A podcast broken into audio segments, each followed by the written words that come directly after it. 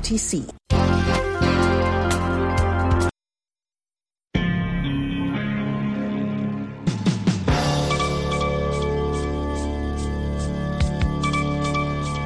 Hivi sasa ni saa saba kamili mchana kwa saa za hapa Washington DC. Hii ni idhaa ya Kiswahili ya Sauti ya Amerika, VOA. Hizi ni habari za dunia zinasomwa kwako nami Mkamiti Kibayasi. Marekani na Ujerumani zinaendelea na mipango ya kuipatia Ukraine vifaru vya kivita vya hali ya juu ili kuimarisha mapambano yake dhidi ya uvamizi wa Russia uliodumu kwa takriban mwaka mmoja. Msemaji wa waziri mkuu wa Ujerumani Olaf Scholz alitoa taarifa Jumatano akisema Berlin itatoa vifaru vyake kumi na nne aina Leopard 2 kwa Kiev ikiwa ni hatua ya kwanza ya kuanzisha vikosi viwili vyenye vifaru vyenye nguvu nchini Ukraine.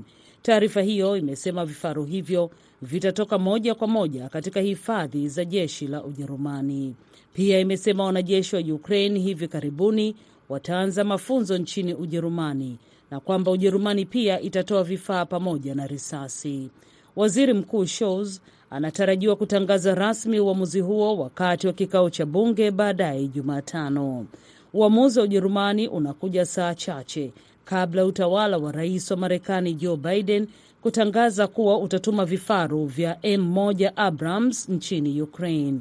Uamuzi huo ulioripotiwa kwa mara ya kwanza Jumanne na jarida la Wall Street ni sehemu ya maelewano ya kidiplomasia na Ujerumani juu ya mchango wake wa vifaru aina Leopard 2. Vyombo vya habari vya Marekani vinasema utawala huo unafikiria kutuma zaidi ya vifaru 30 vya kisasa katika uwanja wa vita kwa ajili ya Ukraine. Kiongozi wa zamani wa Kenya Uhuru Kenyatta leo Jumatano ametoa wito wa kusitishwa kwa ghasia mashariki mwa Jamhuri ya Kidemokrasia ya Kongo ambako matatizo yanayoongezeka yamezua mivutano ya kidiplomasia kati ya DRC na Rwanda. Kenyatta ni mpatanishi katika mzozo wa eneo hilo tete kwa niaba ya nchi saba wanachama wa Jumuiya ya Afrika Mashariki EAC.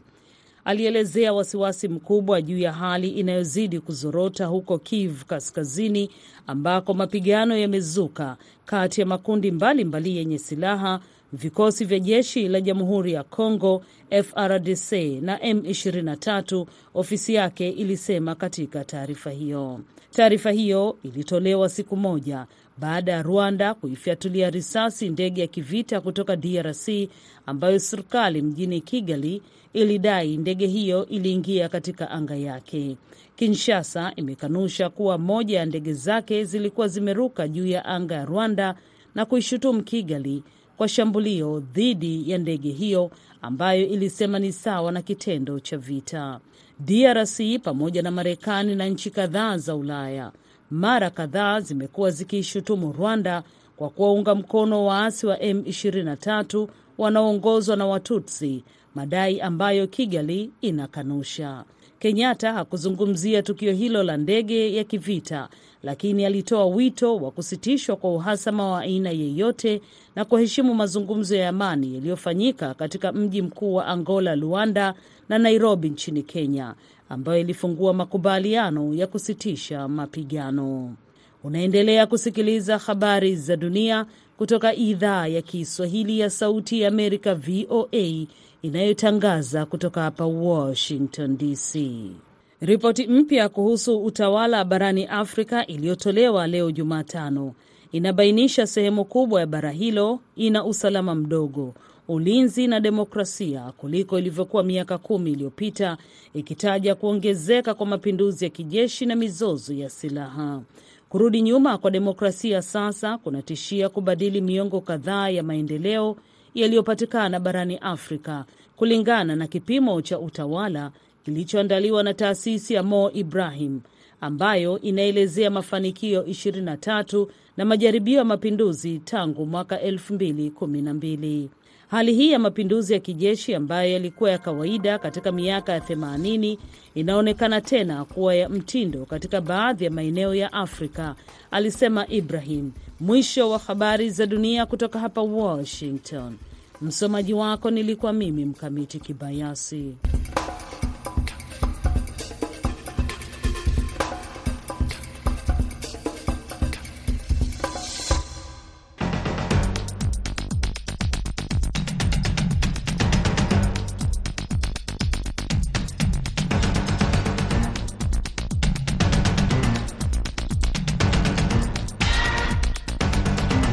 Hii ni idhaa ya Kiswahili ya Sauti Amerika kutoka hapa Washington DC. Karibu kwenye kipindi cha Kwa Undani ambacho huwa kinaangazia maswala tofauti kwa kina zaidi kuliko ilivyo kawaida.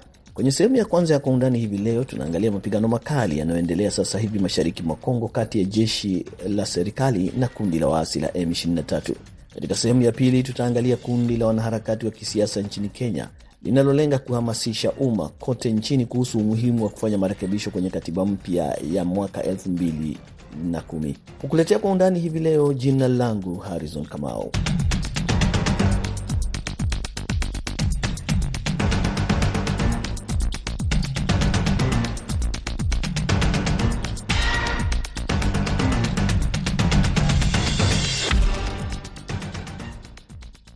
Mapigano makali yameripotiwa kuendelea sasa hivi mashariki mwa Kongo na hasa kwenye jimbo la Kivu Kaskazini, licha ya mkataba wa kusitisha mapigano wa Novemba mwaka jana ukiongozwa na rais wa zamani wa Kenya Uhuru Kenyatta chini ya Jumuiya ya Afrika Mashariki ukifanyikia nchini Kenya.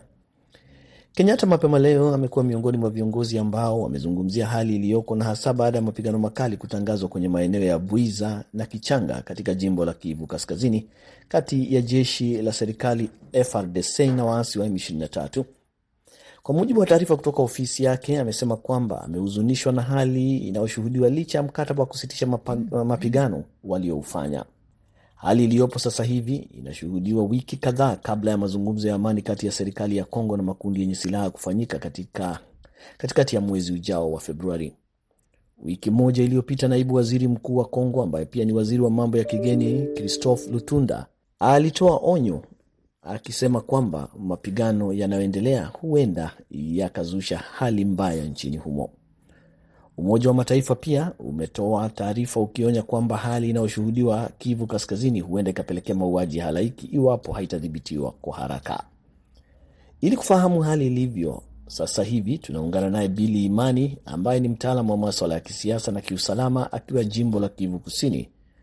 Imani, tunapozungumza sasa hivi hali ikoje? Kwanza hali ambayo tunayo huko ni kwamba tunajua majeshi la Kongo inaendelea kumiliki makao kama hivyo Kishisha, uh, unasema huko Mangambo ambapo ni Uchuru, huko. Ndio mahali ambapo jeshi la Kongo linasonga, hata kama tumesikia ya kuwa eh, Rwanda imeandaa kwa kutuma hata meli zao za vita zimeanza kuonekana ng'ambo ingine ya nchi ya, ya Rwanda huko na wanatuma majeshi waje wasaidie au wauni wa M wa M ishirini na tatu, na jeshi letu la Kongo halifungi mikono, linaendelea. Wauni wa M ishirini na tatu walitaka ku, kuingia nafasi tatu wa, wa, wa, ili wafuatilie wa, wa jeshi la Kongo. Jeshi la Kongo nalo likajitahidi, kwa hiyo nafasi ya tatu ikasukuma ako vifaa na watu majeshi ili wapigane na waendelea kumiliki na kusukuma mbali eh, wahuni, wahuni wa M ishirini na tatu. Taarifa zinasema kwamba vikosi vya serikali vinakabiliana na M ishirini na tatu. Ile M ishirini na tatu ni warugaruga ambao sisi tunajua, lakini ambao wanapata msaada kutoka Rwanda na Uganda.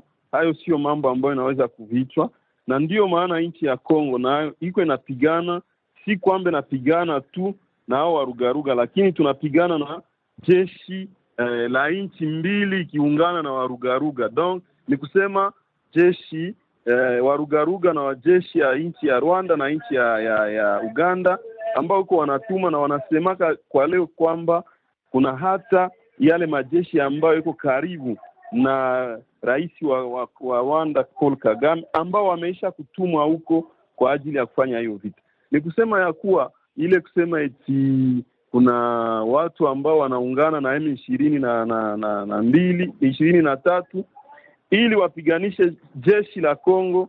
Hiyo ni mambo ambayo inajulikana, sio kwamba ni leo tu. Ilikuwa hata makati ya rais mstaafu Joseph Kabila, lakini hawakukuwa wakisema kwa sauti kubwa kama rais wa sasa eh, Felix Tshisekedi iko anaisema kwa sauti kubwa na watu wote wasikie na dunia nzima ijue. Hiyo ndio tofautisho ya mambo ambayo tunayo leo. kuna jeshi la muungano wa Afrika Mashariki ambalo limeingia huko likiongozwa na Kenya. Linafanya nini na watu wanasema nini kuhusiana na vita hivi ifikapo jeshi hilo la Afrika Mashariki? Kwa sasa hivi waka, wakaaji wanasema ya kuwa hawayafikia lengo ambayo iliwaleta, lengo ya kuonyesha ya kuwa wanaweza kupiganisha au wahuni wa M ishirini na tatu, kwa sababu ndio lengo kubwa ambayo tunawachunga hako. Kama sivyo, ni kusema watakuwa kabisa misioni yao hawakui hawakuifikia lengo lao, hawakuifikia gisi inayofaa, kwa sababu wakongomani wote wanatarajia ya kuwa hiyo njoo inaweza kuwa ina, inatuma au wanakuja, lakini wakati wako wanatuambia ya kuwa kuna mahali ambapo wameacha au wamepamiliki, kunabakia katikati sasa ya majeshi ya Kongo na katikati ao warugaruga ambao tunao, kisha tena tunakia kusikia eti warugaruga njoo walinyang'anya hiyo nafasi unaoiwa ya kuwa wakaaji hawezi kusikia vizuri, hata rais naye hawezi kusikia vizuri, kwa sababu pale wanakuwa wanaenda kinyume ya yale ambao tunawachunga hako na kinyume ya yale ambayo iliwaleta kama lengo lao wa kusema wanakuja kuleta usalama mahali ambapo hawiko nchi ya Kongo, zaidi sana huku ambapo kunakuwa hiyo warugaruga wa M ishirini na tatu. Ni kusema mpaka saa hizi hapa lengo lao hawaifikia kama inavyofaa na wakaaji wangali wanachunga waifikie, kwa sababu siku ziko zinasonga mbele na warugaruga wanabaki wakipora mali ya nchi, wakibaka, wakiua watu, na ni yale ambayo tunasema eti dunia yote inapaswa kuangalia na ku, eh, kuzulumu hayo maneno yote. Ni nini hasa lengo la M ishirini na tatu wanapopigana na wanapokabiliana na vikosi vya serikali? Wanataka kupata nini mwishowe kabisa? Wanataka kumiliki eneo? Wanataka kugawiwa eneo hilo la Kivu au wanataka kufanyike nini wanapopigana na serikali? Lengo la M ishirini na tatu si lengo lao wao wenyewe. Umwe mna lengo wanachanga, mna lengo la Rwanda, mna lengo la Uganda, wote wanajitia pamoja. Sasa hiyo lengo yao mimi naitia sawa vile ni lengo tatu. Ya kwanza ni kwamba wamiliki hiyo nafasi, hiyo udongo ambayo iko pale. Lengo la pili ni kwamba yale ambayo tunayo kama madini wakuwe wanaipora wanaiiba na kuibeba mwa hizo nchi, nao wapate mali wapate pesa. Lengo la tatu ni kwamba kisiasa wawe pale, wasikilikane kama wako pale, kupitia dunia waiwe kama wako pale, na kisha yengine ambayo inaongezeka. Kwa hiyo kupora mali ni lengo la uchumi, wanapenda wapandishe uchumi ya kwao na mali ambao wako wanaiba kupitia uh, nchi ya Kongo wanamiliki hiyo nafasi ambao vifaa ambavyo vinaweza kuwasaidia kwa kuishi mwa hiyo nchi ya kwao. Hizo ndio lengo za kwao ambao wanazo. Kisha mwa hiyo lengo kunapitia sasa mengine ambao ni mabaya, wanaua, wanabaka, vile vile wanasumbua raia kwa kuwalipisha ushuru ambao hawawezi ha, ha, ha, kulipa. Kuna yale mazungumzo ya amani yalifanyika Luanda huko uh, Angola, alafu pia yakafanyikia Nairobi ya kusitisha mapigano na mapigano yakasimama. Kundi la M ishirini na tatu likakubaliana kwamba litasitisha mapigano. Kuna mkutano pia ambao umepangwa kufanyika mwezi ujao, mwezi wa pili. Nini huenda labda pengine kimefanya kundi la M ishirini na tatu kukaidi au kukataa kufuata mkataba wa amani? Ile movement ya M ishirini na tatu ni nini? Ni kwamba hayo mambo ambayo iko inafata sio ya kutoka kwao wanafata mambo ambayo inatokana njo na wale ambao wako wanawaongoza, mfanye hiki mfanye hiki, na ni nchi ambazo zinajulikana. Sasa yale mazungumzo ya ya Angola huko, mazungumzo ambayo itafanyika mwezi wa pili hapa, ambao tutaanza, ni mazungumzo ambayo sisi wenyewe tunatarajia ya kuwa yanaweza kuleta amani, yanaweza kutuma hiyo movement M ishirini na tatu ina, ina, inatua silaha na kama inatua silaha ni kusema watu wanaweza kufurahi, lakini je, wale ambao wako nyuma ya hiyo movement wako d'accord kama inaweza kuacha silaha? Wale watu njo hawataki. Na kukumbusha ya kuwa hapa ambapo eh, Davos Rais Felix alikuwa wangepaswa kutanana na rais wa Rwanda huko, rais wa Kongo akakatala hata aenda kukutana na rais wa Rwanda. Ndiyo maana nawaza ya kuwa Rwanda meme ilifuatilia ndege la nchi ya Kongo na ikasukuma mabomu huko kwa kutaka kuiangusha. Ile inatuonyesha kama walikuwa na haja tusumulie, lakini sisi hatutaki kusumulia tena nao, kwa sababu au wanafanya mambo ambao yale ambayo alikuambia saa hizi haiko ndio anaweza kukuambia tena asubuhi. Ni kusema sisi wakongomani tuko tayari kwamba tunaweza kuzungumza kama M ishirini na tatu iliwaza kama inaweza kuacha eh, bunduki, kuacha fuyo, twende kunjia ya amani. Sisi tulikuwa tayari, lakini tena hao wakaanza Uh, sana sana tunasikia watu wakizungumzia kikosi cha Umoja wa Afrika Mashariki, lakini Umoja wa Mataifa Mm. umeonya kwamba hali iliyoko huenda ikatokea kuwa mauaji ya halaiki. Sasa nauliza, ule muungano ama kikosi cha pamoja cha Umoja wa Mataifa MONUSCO iko wapi wakati mambo haya yote yakiendelea? Umoja wa Mataifa unachukua nafasi gani? ni swali ambayo wakongomani wote wako wanajiuliza. Umoja wa Mataifa lengo lao ni nini? Ni amani. Lengo lao ni nini? Ni kusema haki za binadamu ziheshimiki. Sasa je, kuna amani makao mahali ambapo M ishirini na tatu inamiliki? Amani hakuna. Je, hali ya kibinadamu inaheshimilika? Hapana. Ni kusema nao wanapashwa kuangalia ya kuwa hii muda ambao waliwaongezea wa mwaka mmoja, kwa sababu wanaweza anza kurudia mwaka ujao hii muda ambao waliwaongezea, je, nini wako wanafanya? Na huko ambapo wako wanapigana, iwe jeshi ya muungano ya Afrika, iwe jeshi ya ya, ya, ya, ya dunia yote ambayo tunayo hapa, hiyo MONUSCO, ni kusema wote wako na lengo moja, kabla wayaifikia kuleta amani mahali ambapo hakuna amani, kuleta usalama mahali ambapo hakuna usalama, kusema eti eh, mtu anaweza kuheshimilika pale. Kabla wayafikia hiyo lengo, tunajua ya kuwa wangali na kazi nyingi ya kufanya, na inaomba waongeze waongeze, ili wafikie lengo la kwao, kwa sababu wakongomani hawawezi bakia wanaangalia tu hivi. Tuwe na hiyo majeshi ya MONUSCO, tuwe na hiyo EAC hapa, kisha tubaki bila amani, bila usalama, na watu waendelee kuuawa. Hayo ni mambo ambayo dunia yote inaweza kuangalia, ili wakongomani wapate amani. Sasa hivi tunapozungumza, tunajua mapigano yanaendelea, lakini hebu tueleze baadhi ya miji au vijiji ambavyo vimeathiriwa zaidi. Mahali ambapo kuna vita zaidi saa hizi ni huko Ruchuru, huko Buzi, huko Ishishe kule, ndio mahali ambapo wana, inasemeka ya kuwa unafanyika mapigano saa hizi hapa tangu asubuhi, tangu jana, na mapigano inaendelea na jeshi la Kongo linaendelea kwa kusukuma mbali wale warugaruga. Na kuna maneno yoyote yametolewa na Rais Felix Tshisekedi au serikali yake? Waziri ambayo yanahusika na mambo ya ambaye ni mnenaji wa serikali ya nchi ya Kongo alisema ya kuwa wakongomani wabaki kimya, wawe nyuma ya jeshi la Kongo. Raisi na government yote nzima iko inafanya nguvu kama vile kawaida, ili hiyo makao yote ambayo M ishirini na mbili na miliki irudie kumikono ya wakongomani na wawafukuza wawavukishe mpaka makao ambapo huko ambapo wanatosha msaada kama vile Rwanda na Uganda, na ndio lengo la rais na ndio lengo la wakongomani wote, kwa sababu ikifikia huko eh, na sisi huku kwetu ambapo tunako huko jimbo la kusini, amani nayo tunaweza kui, kuikosa vile vile, lakini tunaendelea huku kushi, kupigana kwa kushinda ili tuwe na amani na usalama, na tunaunga rais mkono. Hapo ndipo tunafika mwisho wa sehemu ya kwanza ya Kwa Undani kutoka hapa idhaa ya Kiswahili ya Sauti ya Amerika, Washington DC. Baada ya muda mfupi, tutaingia kwenye sehemu ya pili.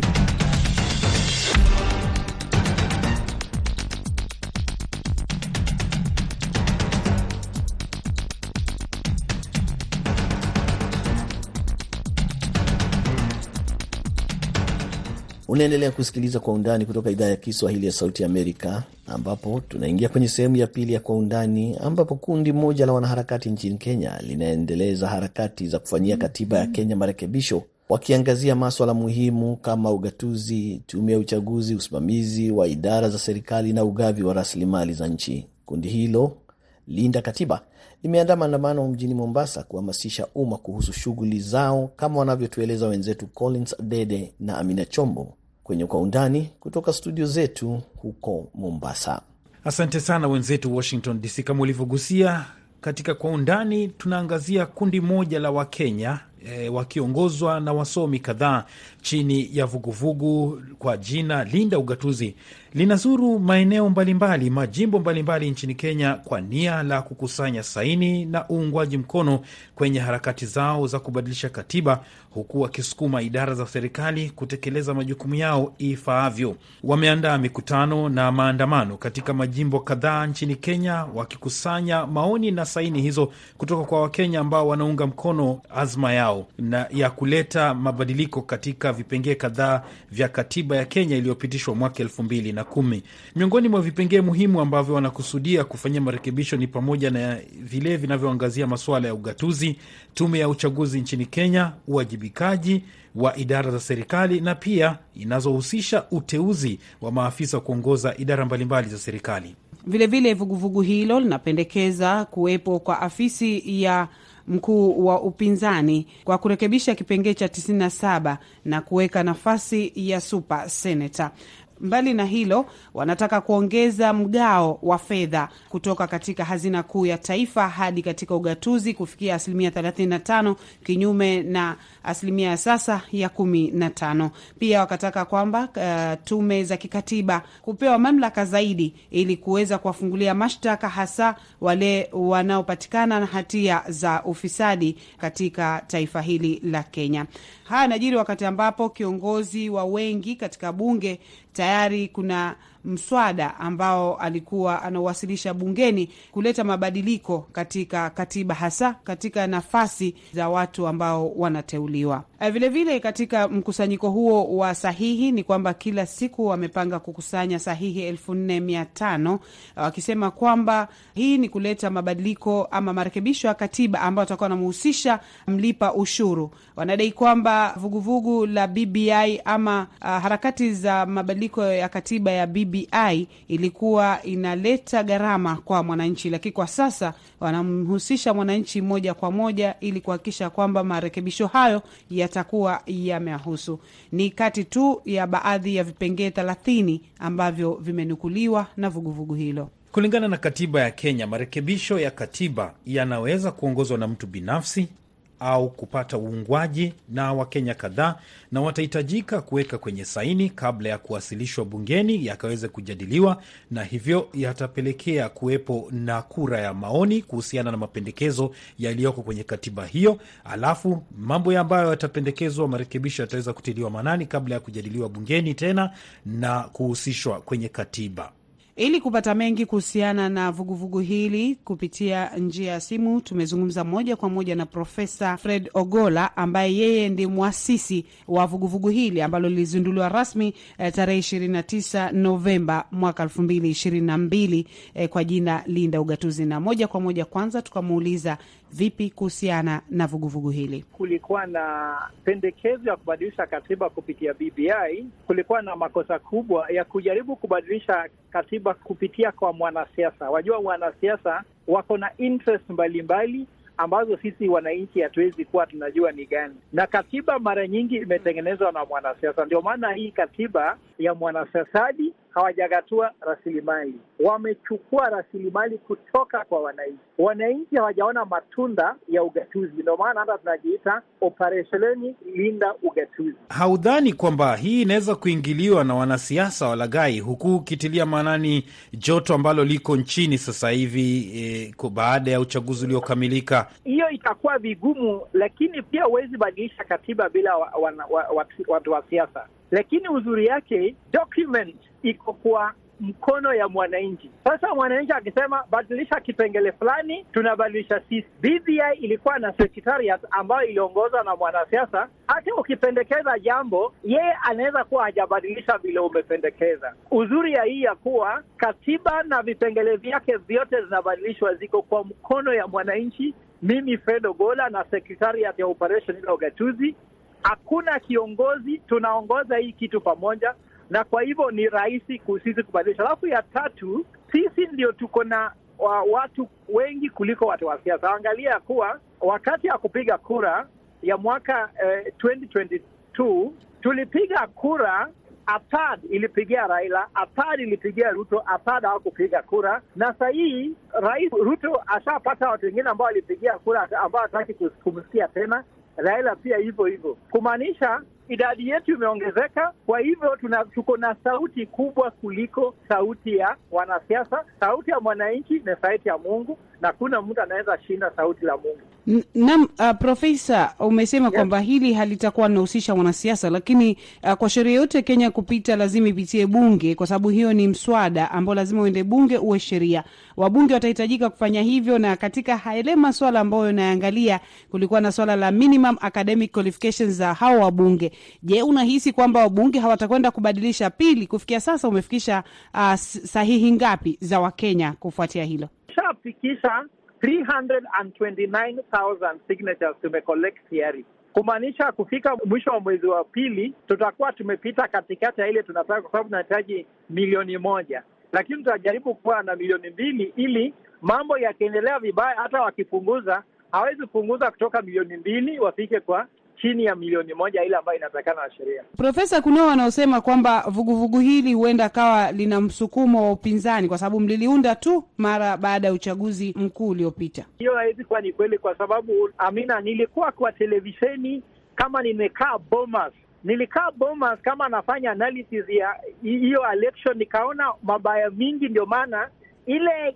iliniuma ikanifanya baada ya uchaguzi nikaiunda hii vuguvugu ili nibadilisha kwa katiba. Kwa sababu gani? Moja, kuna mtu alikuwa wa naibu rais, alikuwa anasema yeye hayuko serikalini, yeye upinzani, na kwa hivyo alikuwa anapigana na rais ambaye ameketi. Ndio maana tumependekeza kuwa mwenye atakuwa wa naibu rais hana ruhusa ya kujaribu kutafuta kiti cha urais punde tu mkubwa wake ametoka ofisini. Tumeona vile vilifanyika kwa IBC, hata unaona hiyo whistleblowing imefanyika. Tulishajua kuwa kuna shida IBC, ndio maana tumependekeza uh, what is called IB Select Panel ambayo itachukua itakagua wako na Oh, qualification ya kukaa kwa, kwa uh, commissioner uh, IBC, kwa sababu wale wako pale wanachaguliwa, pengine wewe ni girlfriend ya mwanasiasa fulani.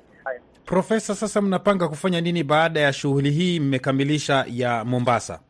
Ma makaunti sita ambayo yako sehemu ya pwani mzima wameona ya kuwa wao ndio wajaona uzuri ya ugatuzi kabisa. Ndio maana tunaongea hata mambo ya uh, uchumi.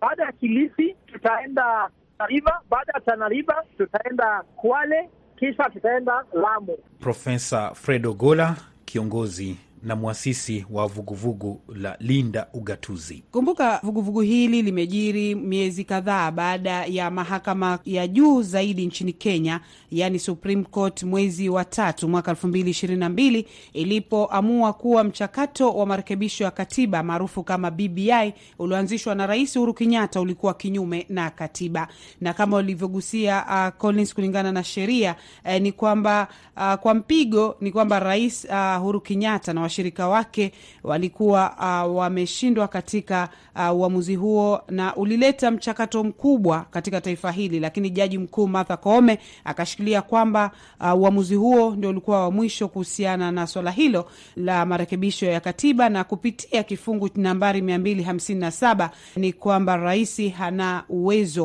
uh, wa kuanzisha mchakato wa katiba, lakini akatoa uh, akatoa uamuzi na kusema kwamba uh, haimaanishi kwamba katiba haiwezi kurekebishwa, lakini kupitia uh, bunge na njia nyingine uh, wanaweza kuleta marekebisho ya katiba ili mradi rais hatahusishwa moja kwa moja. Mwaka elfu mbili na kumi na tano kulikuwa na azma nyingine pia ya kufanyia katiba hii iliyopitishwa mwaka elfu mbili na kumi marekebisho chini ya mpango Okoa Kenya, japo mpango huu uliongozwa na wanasiasa akiwemo kiongozi wa upinzani Raila Odinga, Musalia Mudavadi pamoja na Kalonzo Musyoka na wengine waliojaribu kuleta marekebisho ya katiba kupitia harakati za Okoa Kenya, japo harakati hizo ziliishia kaburi la sahau baada ya kuingilia siasa na kubadilika kuwa mrengo wa kisiasa.